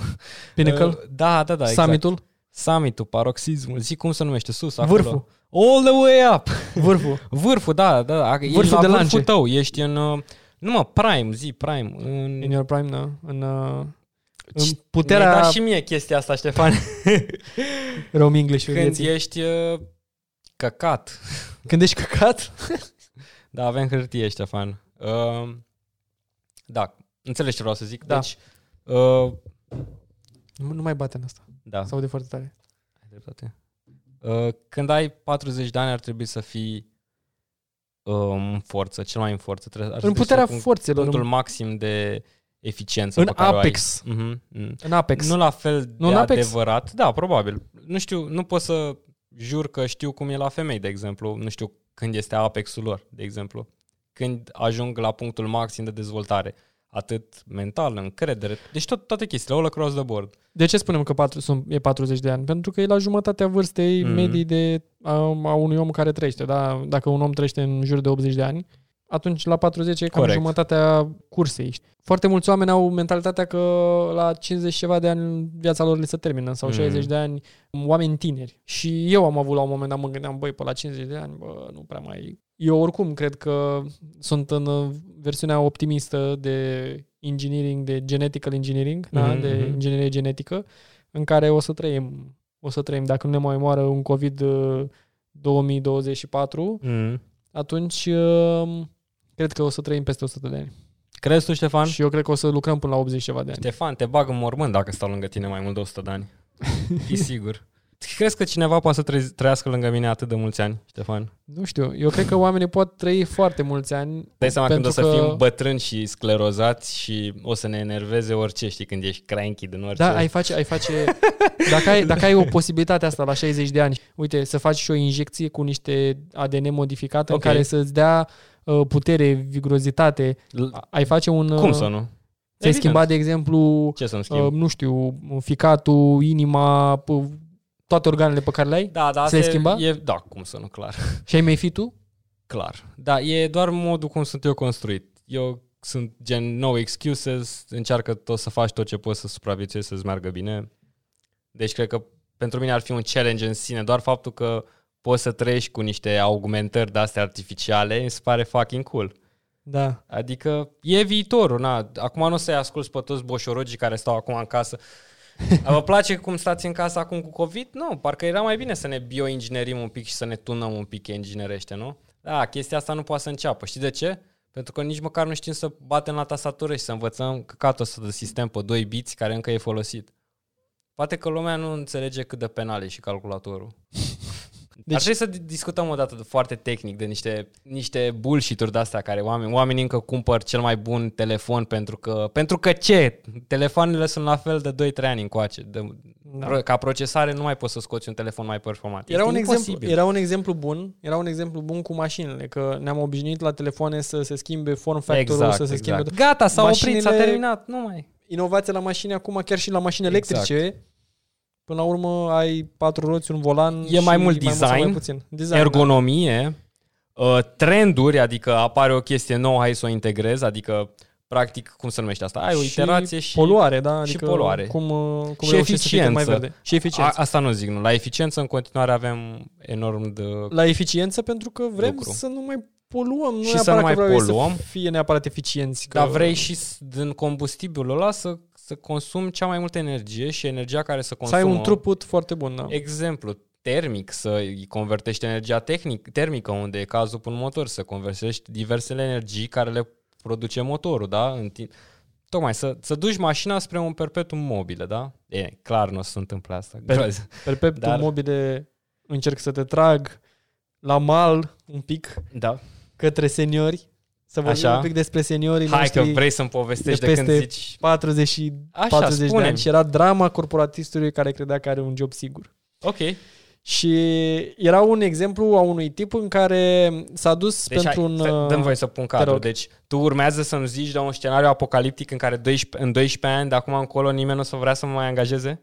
Așa e doar un exemplu. E doar un exemplu. Hai e doar să un exemplu. exemplu. Și era vorba, era vorba despre exemplul ăsta de, a unui tip de 40 de ani okay. care credea că are un job sigur, a încercat să pivoteze de la un, un uh, arhitect de sistem către un uh, dezvoltator. Și okay. se, întâmplă, se întâmplă în momentul de față și acest tip mm-hmm. a fost refuzat în nenumărate rânduri, ori era mult prea um, experimentat, ori... Uh, supracalificat. Supracalificat, ori uh, nu știa un anumit tip de tehnologie și sintaxă de cod, mm-hmm. ceea ce este highly relevant. Deci nu era familiarizat cu asta. Nu era familiarizat. Doar, da. Și a zis, și el era pur și simplu consternat de faptul că toată experiența lui era practic ștarsă cu buretele. Facem o analogie, poate merge analogia. Era mișto să-l vedem pe omul care a scris chestia aia. Și putem să facem un pic uh, o analogie la exemplul tău cu Picasso. Mm-hmm. E ca și cum Picasso acum ar vrea să vadă, băi, cum ar fi mă să lucrez și eu în Photoshop sau mm-hmm. să mhm. fiu cu 3D artist. Știi? Și nu le iei pe Picasso nu, pentru că nu știe, zice, nu știe Maya sau hai nu să știe... zicem, vrea să se ducă să fie design interior, care ar fi mai aproape de realitate decât să-l trimiți în ceva digital, că el era total al digital. Deci, poți să zici ceva gen design sau, da, interior, da, unde design ar avea, interior, da. ar avea multă credibilitate, nu? Da, și să te refuze pentru că nu avea, nu știu, facultatea de arhitectură sau ceva, știi? Să-l refuzi pe Picasso pentru chestia asta. Sunt niște chestii de-astea Um, Acum, din nou, e doar un scenariu. Noi nu trebuie să fim, din nou, noi ca arcă, cum am zis, luăm doar ideile care luăm cu noi, salvăm doar ideile și chestiile care merită să vorbim despre ele. Păi, totuși să nu devenim nici o, o subiectiv. la ce mă refer cu asta cu subiectivitatea? Că, băi, poate și omul ăla, uite, exemplu. Eu am o, o echipă, uh, nu știu, avem un chat care îl ținem în firma noastră, să zicem, și am uh, 5 dezvoltatori toți sunt tineri, am o fată și patru băieți, da? Am mm-hmm. doi front-end, uh, un back-end, uh, lumea nu știe, un Poate QA. lumea nu știe ce înseamnă Vorbim asta. altă dată, vine, vine în timp asta, da? Am cinci oameni, da? Toți fac o aplicație, software, și trebuie să mai angajez unul al șaselea. Mm-hmm. Pe oriunde, dacă oamenii au toți în jur de 20, 25, hai să zicem 30 de ani, hai să zicem 25-30 de ani, eu risc să stric uh, ecosistemul dacă am un angajat de 42 de ani, mai ales unul care e atât de supracalificat ca el. Așa. Prefer să las tinerii ăia să nu fie frustrați de un om care oricum o să zică că știe el mai bine pentru că are o anumită vârstă. Deci asta zic, eu, eu poate nici eu nu l-aș fi angajat, de exemplu. Adică nu vreau să zic neapărat, te las să continui povestea, dar trebuie să conștientizăm și faptul că nu știm exact contextul. Ce fel de firmă, cum arăta firma, absolut, câți angajați. Absolut. Ideea de, de la ce a venit chestia asta este că sunt din ce în ce mai mulți oameni care ajung la o anumită, să zicem, maturitate tehnică. Oamenii din companiile de IT probabil că au nevoie de workeri, nu de thinkeri. Corect. Și acolo ai nevoie de volum, pentru că în continuare totuși IT-ul românesc este bazat pe outsourcing. Uh-huh. Asta înseamnă că noi practic exportăm software exportăm creier și materie, materie prime, noi nu, nu exportăm un produs finit. Deci Corect. dacă ai face o Forță de diferențiere, muncă, dăm. noi încă exportăm grâul și nu facem cozonacul, adică Exact. cozonacul tehnologic. Care asta doare cel mai tare. Doare. Da. Și de asta problema este, din perspectiva mea, problema era că el a aplicat la un job fără un context și fără să-și fără să-și muleze totuși CV-ul în așa fel încât să treacă, să ajungă acolo. Pentru că dacă Da. tu nu, tu vii și îmi- îmi torni acolo 20 de ani de experiență, care Exact. poate fi intimidantă. De ce nu încerci să, Mhm. ve- să vezi să adaugi în CV-ul tău și foarte mulți oameni Mhm. din recrutare spun adaptează CV-ul în funcție de ce ai. Da. La începutul carierei nu prea ai, așa că o să pui tot acolo. Dar dacă tu ți adaptezi CV-ul pentru poziția la care ai aplicat, mai ales cu 20 de plus ani experiență, atunci este mult mai simplu pentru un, un o, cineva de la recrutare sau cineva de la resurse Mhm. umane să poată să creeze o imagine. În același timp, recrutarea noastră și resursele umane sunt foarte puțini profesioniști care ajută cu adevărat candidatul să, să-și obțină jobul. Ei nu se gândesc din perspectiva, și aici probabil că intrăm prea mult în recrutare și în discuțiile astea, dar ei nu se gândesc să ajute să fie un partener pentru omul respectiv. Hai să vedem cum pot să fac omul ăla să îl angajăm, pentru că eu l-am găsit, Mhm. cred în el. Mhm. Nu, el dă pur și simplu volum. Știi? Și volumul ăla nu ajută la nimic. Ciclăm oamenii în piață și, aceea, și așa este uh, o piață super competitivă și pierdem oportunități în același timp. Și Da. omul acesta, da, probabil că ce vreau eu să exemplific prin, prin exemplul lui era că el nu s-a adaptat la jobul pe care el a, l-a vrut să-l aibă. Mhm. Dacă tu te duci și nu e, n-ai reușit să explici faptul că versatilitatea ta Mhm. constă în Mhm. a putea Mhm. învăța chestia asta, Mhm. dă-mi un test, dă uh, ai nevoie de SQLite și Android, Android nu știu ce, dăm două săptămâni să fac asta și îți arăt că pot. Știi? Aur. Aur la Știi? urechile mele. Și acum am și alt Stolul exemplu, iară de am și alt îngeri. exemplu, uh, exemplu de echipă construită cu oameni de la 24 de ani la 60 de ani. Și există, o, există un balans și balansul respectiv era mentalitatea lor.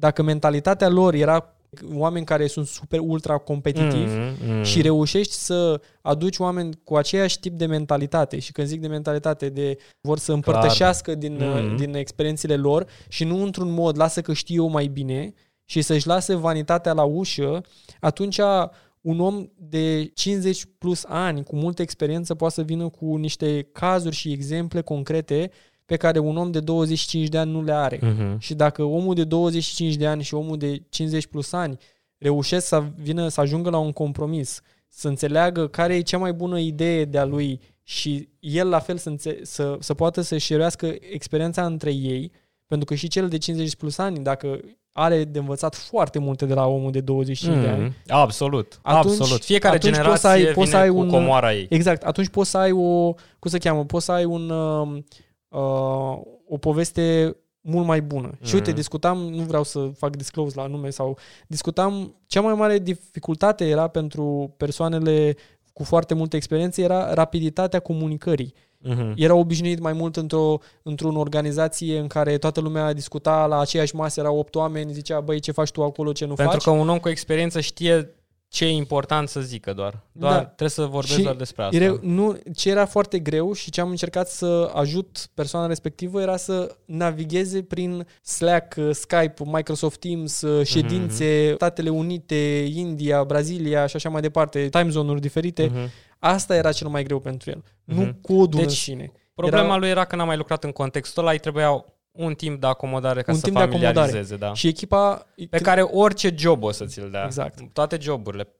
Tu ca manager Da. trebuie să, te, să înțelegi că ăla e un challenge pentru un om care poate să-ți ofere foarte multe și este o chestie foarte simplă pentru echipă să ajute omul respectiv să ajungă acolo. E ceva Da. super simplu. Exact. Și o schimbare atât de ușoară, un fel de haide să încercăm să-ți dăm contextul, să nu te punem în uh, situație în care tu o să, o să dai greș, să, Mhm. să failezi și te punem în cel mai bun context în care tu să poți să-ți îți arăți valoarea, atunci omul respectiv va da un output foarte, foarte bun. Corect. Va În, da un uh, randament un la randament care, bun. care să te facă mulțumit, să, să fie Da. ceea ce trebuie, da. Și în același timp eu cred că dacă ai și un exemplu de om care are pasiunea respectivă la 50-60 plus ani, atunci te gândești un pic și nu mai ai problema aia de gratificare ins- instantă, pentru că ai niște exemple de care poți să le vezi.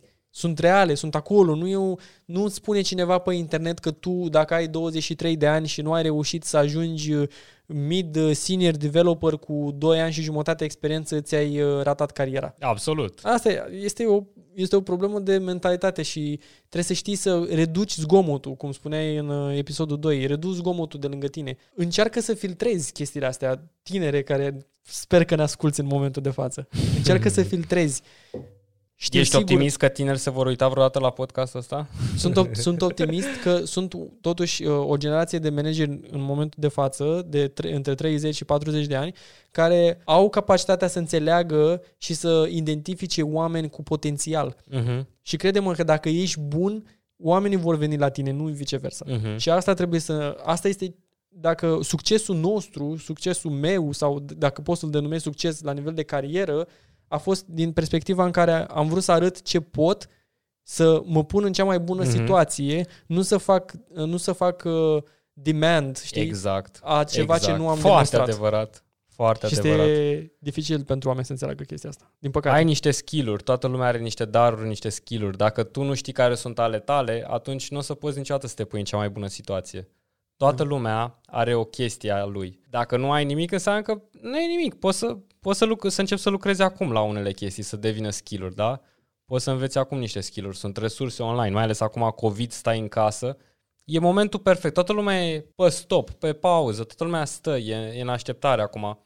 Nu e niciun moment mai bun să începi să faci ceva, să schimbi ceva, să înveți ceva nou, decât acum, nu? Da, da. Și angajatorii, copiii rupți de realitate, în- citește un pic uh, psihologie, omule. Mhm. Citește un pic ce se întâmplă în momentul de față, în trendurile de... Nu, nu te mai... Ce ai învățat tu acum 3 ani, e posibil să nu mai aibă logică acum. Acum 3 ani, nu vorbesc acum 30 de ani. Exact. Exact. Oamenii nu și-au pus niște semne de întrebare. Ce fac acum o să mai aibă relevanță în X timp și acum nu înseamnă că de pe azi pe mâine trebuie să fac o schimbare. Nu, dar măcar încep să mă pun în mindset-ul trebuie să schimb ceva și în un an, doi ani, cinci ani să fi făcut schimbarea, adică să încep să-mi fac... Un... De nou, noi le-am luat ca pe componente. Am luat disciplină, da? am vorbit de motivație, am vorbit de disciplină, am vorbit acum vorbim de carieră. Adică sunt niște chestii care trebuie să, să, să le pui cap la cap. Îți faci planul, îl execuți apoi, folosești disciplina ca să faci zilnic asta. E foarte simplu, dar trebuie să le execuți. Na, simplitatea E de a obicei planului, mult dar mai... nu și a execuției. Sim- a face lucrurile simple în ziua de astăzi este cea mai da, complex da. task Și pe e care doar poți pentru să-l că ai. toată lumea Paradoxal, se... e un fel de oxom- oximorom, așa, știi? Toată lumea se bată pe atenția ta. De exemplu, tu acum te uiți la noi, puteai să faci altceva. Dar în același timp puteai să te uiți la Shelly, deci ai făcut ceva bine. Da. Nu știu de ce căcat vorbim numai de Shelly. Eu nici nu-l cunosc pe băiatul s-a ăsta. auzit ăla. Dar am avut, de exemplu, marea mea dramă este că sunt cel mai tânăr din echipa mea. Deci acum sunt într-un loc unde am sub binecuvântat să am și un coleg care e de vârstă cu, aproape de vârstă cu tata, de bine, 58 de ani, da? Uh, destul de în vârstă și e back-end-ul nostru, deci e un... Poate ar trebui să-l aducem pe Ștefan la... Ar trebui, da. Alt Ștefan. Alt Ștefan, da. O să zic fan atunci. Sau lui o să-i zic domnul Ștefan, pentru că numai cu domnul ne, Da. ne referim acolo. Poate o să-l aduc pe domnul Ștefan, care programează, fii atent, uh, programează de înainte să mă nasc eu, programează Java, adică lucrează cu Java în, de la început, din incepție, da? In, from the inception, din, din Scutec, a lucrat pe Next, a lucrat pe o grămadă de lucruri. E, pentru mine e foarte refreshing să lucrez cu un om de genul ăsta, pentru că e validarea directă că poți să bați testul timpului în această industrie și că ce a zis bărbatul de 42 de ani a fost doar un caz. De am și zis, hai să nu zicem o chestie care este subiectivă. Nu știm câți bani a cerut omul ăla, poate omul ăla are 42 de ani, cum am mai zis Ștefan, e arhitect, poate a cerut câteva sute de milioane, firma nu era dispusă pentru poziția aia să-i dea. Cum am mai zis și Ștefan, trebuie nu doar uh, preferi, pre, pre, nu trebuie să-ți scalezi uh, toată experiența la jobul la care aplici, ci și așteptările salariale, da? Nu poți să te duci tu ca director după aia să vinzi covrigi și să te aștepți să-ți dea același salariu. Sunt niște chestii care se bat cap în cap. Ok, mulți au impresia, a, dar de ce să nu mă iei pe mine, iei cinci copii proști? Nu, iau cinci copii cu foaia albă. Tu deja ești stricat. Tu deja ai fost influențat de zeci de oameni care au trecut pe lângă tine și ți-au spus căcaturi. Stricat. nu, dar eu așa gândesc. Influențat. Tinerii sunt mult mai puțin stricați, da? Sunt mult mai puțin... Influențați. De-aia și corporațiile angajează tineri pentru că încă mai au o șansă. Încă n-au mentalitatea asta de nu pot, nu pot să învăț asta, de ce mă pui să fac asta, de ce îmi dai regulile. Adică mulți ar zice obediență, îi zi disciplină, încă pot fi Nu disciplinați. știu. Încă pot fi aduși pe o traiectorie. Mai știi video ăla pe LinkedIn în care erau, erau uh, patru fotbaliști uh, japonezi sau chinezi, nu mai știu, și Așa? uh, vreo 50 de copii mici care fugeau pe un uh, teren de fotbal și erau în poartă vreo 10 și un, în poarta cealaltă era doar un, uh, un tip, știi? Și erau, vreo, cred că vreo 5 fotbaliști Mhm. pe un teren de 100 de metri Ok. și vreo 50 de copii. Și aia copiii aia fugeau după ăia, ăia jucau pase între ei, aruncau mingile de la într-o Trebuie să-mi parte dai la alta. link-ul să punem asta. Și da, și practic uh, ei reușeau să, să marcheze Mhm. mm-hmm. și copiii nu reușeau și zicea, uite, mai bine angajezi 5 specialiști în loc să angajezi uh, 50 de juniori. Mhm. Dar juniorii respectivi, din perspectiva, a, asta e o analogie plăcută, ușor de înțeles, frumos de distribuit pe LinkedIn, Mhm. dar nu se aplică din păcate în realitate. Și realitatea este mult mai uh, nuanțată Mhm. și uh, acolo Adevărat. te pui, da, sunt total de acord. Când ai un specialist, reușești să ajungi la un rezultat mult mai rapid. De foarte multe Da. ori, specialistul ăla nu- nu există. Nu există, nu că nu, nu sau este el. se nu identifică există, cu managerul. Poate să se identifice cu team lead-ul sau cu managerul. Nu există, N-ai nevoie de foarte mulți. da, nu există în piața Mhm. respectivă, știi? Și te trezești la un moment dat în care ai 50 de copii acolo și trebuie să știi cum să-i conduci Uite, pe acei 50 de copii Luăm în cel mai direcția bun respectivă. exemplu. Luăm un exemplu. Real Madrid, da? Toți știm echipa Real Madrid din anii 2000, 2006, 2007 până a venit și Figo, Ronaldo și erau toți acolo, da? Cum se numea? Echipa galactică, da? Galactici. Câte, tit- câ- câte titluri a câștigat echipa galactică? Ai idee? Cred că au câștigat mai puțin decât echipa de acum cu Ronaldo. Mi se pare că au unul sau două titluri de la Liga. S-ar putea să greșești, dar cred că e un singur la Liga și un singur Champions League. Nu zice exact. Cred că Galacticii s-au numit de mai multă vreme. Ah, uite. Da, uite, Galactici. uite. Și extraterestri erau cei din Barcelona. Uite, deci, ok, perioada galactică, exact cum am intuit, era 2000-2007, da? Uh, Când au venit, până în 2007 erau toți acolo. Luis Figo, Zinedine Zidane, Ronaldo, David Beckham, Michael Owen, Robinho, Sergio Ramos, da? Mai ține minte când a venit de la... Mai țin minte Sergio Ramos și Ze Batista, mi se pare, care veniseră de la Sevilla. Ok, și de ce dau exemplu ăsta? Ah, by the way, uite, chiar două titluri la Liga, 2000-2001, 2002-2003 și un Champions League, da? În anul dintre. Deci nici măcar n-au reușit să ia toate titlurile într-un an. Și scutul și tot. Dar uh, Cu un A- all-star cu de... un all-star, deci de nou să revedem echipa. Luis Figo, Zinedine Zidane, Ronaldo, David Beckham, Michael Owen, Robinho, Sergio Ramos, Raul Guti, Roberto Carlos, Ivan Elguera, Michel Casillas. Salgrado, Steve McManaman, da, uitasem de el, Iker Casillas și Claude Machelele, da? Machelele, da. Pe care l-au, l-au luat între primii, da? E, pe echipa asta n-a reușit să ia decât trei trofee mari în uh, 7-8 ani Da. ne spune clar că nu ai nevoie de cei mai buni jucători ca să faci performanță. Din contră, uneori devine uh, o supracalificare de care vorbea, intervine supracalificarea de care vorbea și Ștefan. Uh, Oamenii ăștia nu mai pot să se ajute între ei așa mult, nu mai știe cine e liderul, cine, cine conduce pe cine. În orice echipă, în orice sport trebuie să ai un lider de care asculți. În fotbal sunt câțiva lideri informali. Ne Da? întoarcem mereu la regula Pareto, nu? 20-80, Exact. Ai Ai, nevoie nevoie, de... de 20 de lideri, n-ai nevoie de 20%. de o echipă Da. da. plină de staruri. E incredibil că oamenii au reușit cu echipele astea pline de staruri să câștige. Și acum Da. o să ne zică lumea, da, Antre- dar Real Madrid, antrenori uite, în perioada asta are jucă, a avut jucători mult mai uh, interesanți și au reușit performanțe mai bune Dar nu au decât avut at- galacticii. atâți jucători interesanți. N-au avut la nivelul ăsta, nu. Erau superstaruri absolut toate. Da, da. Înțeleg de ce poate omul a fost refuzat. Poate nu aveai nevoie de un om cu atâta experiență. Pentru că ce se întâmplă? De multe ori când vine un om cu foarte multă experiență și dacă el este un om incredibil de empatic și uh, poate să fie cel mai bun om din lume, asta din contră, poate să fie și mai, mai, mai nașpa, o să frustreze oamenii tineri. O să-i frustreze pentru că ei nu or să se simte speciali, să facă ceva mai bine decât el poate, nu or să se simtă special să facă o chestie sau nu să se simtă challenge destul să facă o chestie pentru că poate el or să o facă mai bine sau mai rapid sau să-i judece. Asta crezi că e realitatea din Da, este ziua de astăzi? realitatea, am trăit-o și eu. Am, am avut tot timpul oameni de genul ăsta care erau mai slabi, doar că erau guralivi și ei, oamenii de genul ăsta, asta e frumusețea. Când ai de-a face cu oameni de ăștia, tot ce trebuie să faci e să taci din gură și să-i arăți că tu știi mai bine. Nu trebuie să, nu trebuie să zici absolut nimic. Când ai deschis gura, ai pierdut. Și doare mult mai tare când, când faci ceva mai bun decât el sau când, uh, când schimbi un proces, când faci lucrurile să meargă mai bine, aia e satisfacția cea mai mare. Să te uiți la el și să-l vezi că nu are replică. Cred că e... Dacă vrei să te răzbuni pe cineva, răzbune-te așa. Fă ceva mai bun, schimbă un proces, schimbă o echipă, fă totul să meargă mai bine. Plantează niște flori, plantează niște copaci în echipa aia, da? Asta e alternativa mea. Da, foarte bine. Bravo. Mi-am dat singur aplauze. Groaznic, Ștefan. La mulți ani! Mulțumesc.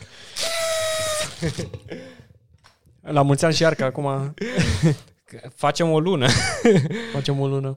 Uh, Ștefan, da, da, da, uite, în curând o să facem o lună. Abia aștept să trecem și noi pe disociat. Acum băg... Fac o, fac o, o mică glumă. Era un tip în state și ziceau ce mișto ar fi în momentul ăsta dacă ar exista un podcast care ar fi live și toată lumea ar putea să-l asculte oricând. Și zice unul, se numește radio. și ultimul punct, cred că era de ce am denumit, am vorbit despre școală la început, Mhm. în primul uh, episod uh, din tema asta. Acum am vorbit mai mult despre carieră, despre mai multe persoane. Hai să rămânem, să, să stăm departe de școală și să rămânem pe exemplele astea mai profesionale, pentru că ultima oară am vorbit doar despre școală. Acum am forțat am vorbit discuția foarte mult despre, am vorbit despre, despre exemple. Chiar am da, dat exemple. Da, dar am, am vorbit mai mult despre partea profesională. Hai să rămânem fix pe, pe partea asta Da. cu... Dar aș vrea să vorbim des, despre iluzia alegerii. De ce este o iluzie pentru oameni în momentul ăsta, mai ales la trecerea asta. Mhm, mhm. Și vreau să mă concentrez, am vrut să merg și mai în, trec, în viitor în carieră. Noi suntem așa cam în mijloc, știi, și Mhm. putem să vedem și în față cum ar proiecta, dar putem să vedem și oamenii care intră în momentul ăsta în, în piață Mhm, mhm. și în piața forței de muncă, practic. Și iluzia respectivă este pentru că de ce, am, de ce am zis eu că este o iluzie? Am zis că este o iluzie pentru că tot ce învățăm în momentul de față este doar un start. Un start în care să-ți dea ție posibilitatea să ai, să ai cu, ce, cu ce să pleci la drum, Mhm, știi? mhm. Gândește, faci o analogie, uh, te duci uh, într-un, uh, O drumeție într-o sau ce? drumeție și Mhm, îți iei nice. niște merinde la început de drum Ce amuzant, ne-am gândit amândoi fix la același exemplu și fix merinde aveam în cap. decât o merinde. și ai niște merinde um, în, uh, în desagă care probabil îți vor ajunge câteva zile. Dacă drumul tău este de 3 săptămâni, ce înseamnă? O să mor de foame? Evident că nu. O să Mm. încerci să, să acumulezi alte merinde după drum, să încerci să găsești niște fructe și așa mai departe. Forward thinking, te gândești înainte. Ce se Evident, întâmplă? gândire exponențială. Hashtag. um, și atunci te, te gândești și îți faci un plan și vezi, băi, uite, ok, merindele astea o să-mi ajungă două, trei zile, de ziua numărul 3 trebuie să fiu oriunde, ori un supermarket, Mhm. uh-huh. să găsesc un oraș, dacă sunt în creierul munților, atunci trebuie să m, introduc uh, Bear Grylls mode. Cine știe, depinde de aventura pe care o ai.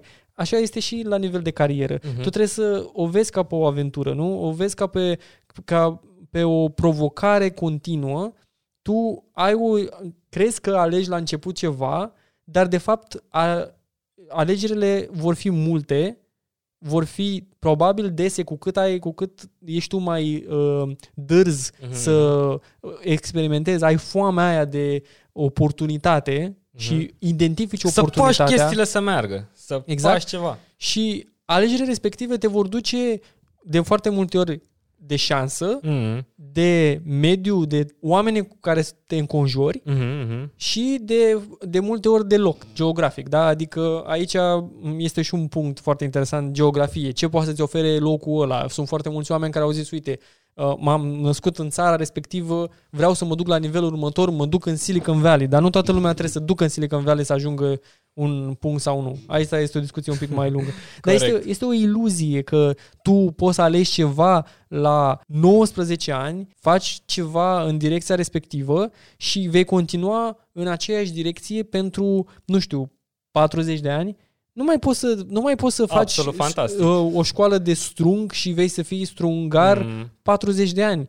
Realitatea este mult, mult, mult mai uh, diferită în ziua de astăzi. Și de asta orice tânăr care încearcă să își planifice, plan, planifică un pic mai departe față de ce fac în următoarele șase luni sau un Mhm. an, gândește unde aș putea să mă duc și ciulește urechile, pentru că nu știi de unde vine oportunitatea.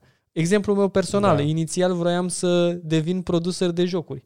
Asta Mhm. vroiam eu, pentru că am început în industria de gaming. Era o, era o industrie și încă îmi place industria de gaming, by the way. Uh, și nu exclud faptul Mhm. să mă întorc o dată în industria de gaming, pentru că este Chiar o mă, industrie întreb, mă foarte întrebam, interesantă. uite, pentru cine nu știe, Ștefan a lucrat o bună perioadă de timp. Poți să zici că atunci ți-ai făcut tu click nu? Da, e- Atunci ți-ai În dat momentul seama ăla- că ai valoare, că ești bun, că poți să faci un change, să fac un mai impact, mult. oamenii ți-au dat Da. încredere, te-au lăsat exact. să schimbi chestii, te-au, ți-au dat după aia oameni să angajezi, să conduci, da? Chestiile Adică- astea au venit, nu au venit să zicem natural, dar au venit prin faptul că am demonstrat că sunt serios și că sunt reliable, știi? Mhm. Și că oricând se întâmplă ceva, îmi asum greșelile și îmi asum deciziile pe care le-am Corect. luat. Și, mă rog, nici nu mi-a fost frică în general uh, să iau decizii. Poate și pentru că aveam încrederea aia în mine că pot. Știi? Și că atunci at- când vedeam probleme, încercam să le mulez și, Și cu cât atunci ai avansez prins și mai încrederea. Mult. Cu Da, cât ai început să rezolvi din ele și feedback-ul era unul Exact. pozitiv, exact. ușor, ușor te apreciezi tu ca individ. Deja ai încrederea că poți să faci și orice. feedback-ul constructiv mă punea pe foarte mult pe gânduri, știi? Ascultam și încercam să înțeleg ce pot să fac să schimb chestii, dar Mm. cu adevărat să schimb chestii, Mhm. nu că mă uitam că omul ăla e hater sau că... Să știi că feedback poți să ieși de la un hater. Poți să ieși de la un om care, exact. care nu-ți vrea binele. În fapt, haterul este cel mai vocal. El dă Ăia dă 5%. broadcast, știi? da, E exact. broadcasterul. Și trebuie să înțelegi să La filtrezi. el din contră trebuie să filtrezi, exact. Trebuie să filtrezi. Cuvântul cheie. Să filtrezi. Și am vrut, asta vreau eu. M- Mă, mă gândeam și îmi făcusem un plan. Uite, în uh, 6-7 ani pot să devin producer, pot să am jocul meu Mhm. care să-l uh, lansez. Uh, Citeam foarte mult, uh, mă uitam la un moment dat pe vremea respectivă era și a- acum și acum este extra credits, uh, îi dădeau foarte multe hinturi despre industria de gaming și despre carieră. Mhm. Încercam să văd cum și unde pot să mă duc cu direcția, să-mi găsesc niște modele de care să mă aciuiez Foarte nice. am pivotat total înspre direcția de IT în banking, n-are nicio legătură. Mhm. Acum sunt în a treia Dude, fază asta ar trebui a să fie carierei un, și așa un, mai departe. un uh, episod în sine. Cred că ar fi interesant. Ce, ce zici de asta? Să facem Despre? une, fix deciziile care le-am luat ca să ajungem unde suntem. Și sunt decizii, sunt decizia unor oameni normali, Da. Care- N-am, nu cu mai mult talent decât tine. Nu suntem Michael Jordan, da, nu suntem, Amândoi uh, am pornit super de jos. De asta se face și facem podcastul ăsta. Vrem cumva să dăm educație un nume bun, să dăm școlii un nume bun, să schimbăm. Sunt o grămadă de oameni care fac asta, fac chestia asta, dar nu spun nimănui despre asta, da? Asta e și problema, cum am mai zis și Ștefan mai devreme. Sunt oamenii care comentează pe social media în shit, sunt cei 2, 5, 2 3, 5%, da? Uh, Sunt uh, oamenii care sunt uh, vocali, da? Sunt uh, vrei să comentezi pe social media, poți să comentezi pe social Și- media, dar în același timp trebuie să ai și backing pe ceea ce Da, comentezi. da, da, nu mai exact. doar să Și- comentezi doar pentru că vrei să doar comentezi. vocea oamenilor ălora, pentru că mulți din oamenii care cu adevărat fac un impact nu se promovează la adevărata valoare. Uite, da, Da. da în fine, era să vorbesc, să dau în politică, și, da. Exact, și vrem în momentul ăsta, adică și de ce avem un podcast? Pentru că ăsta este modul nostru cre- creativ, Mhm, creațional, mhm. în care să putem să ajungem la oameni fără a comenta pe, sau a scrie... Alți oameni vor să scrie bloguri, alți Exact. oameni vor să... Noi vrem să literalmente vrem să creăm o comunitate. Corect, corect. Și- Exact. De ce? Pentru că uh, știm și realizăm importanța a, de a avea oameni de, cu o mentalitate în care să te ajută să Exact, crească, să te ajută exact. să crești. Și nu suntem nici, uh, nu suntem nici mai Tereza aici. Mhm, mhm. Oamenii pe care noi vrem să-i avem lângă Noi am noi, făcut ne ajută pe nenumărate noi. greșeli. Dar, ne, dar ne ajută și pe noi, ne ajută pe noi să creștem ca oameni. Te vreau ca podcastul ăsta Asta să e fie important. mărturia clară a cum trebuie să începi o chestie, pentru că și noi suntem stângaci și noi avem o grămadă de chestii care trebuie să le rezolvăm.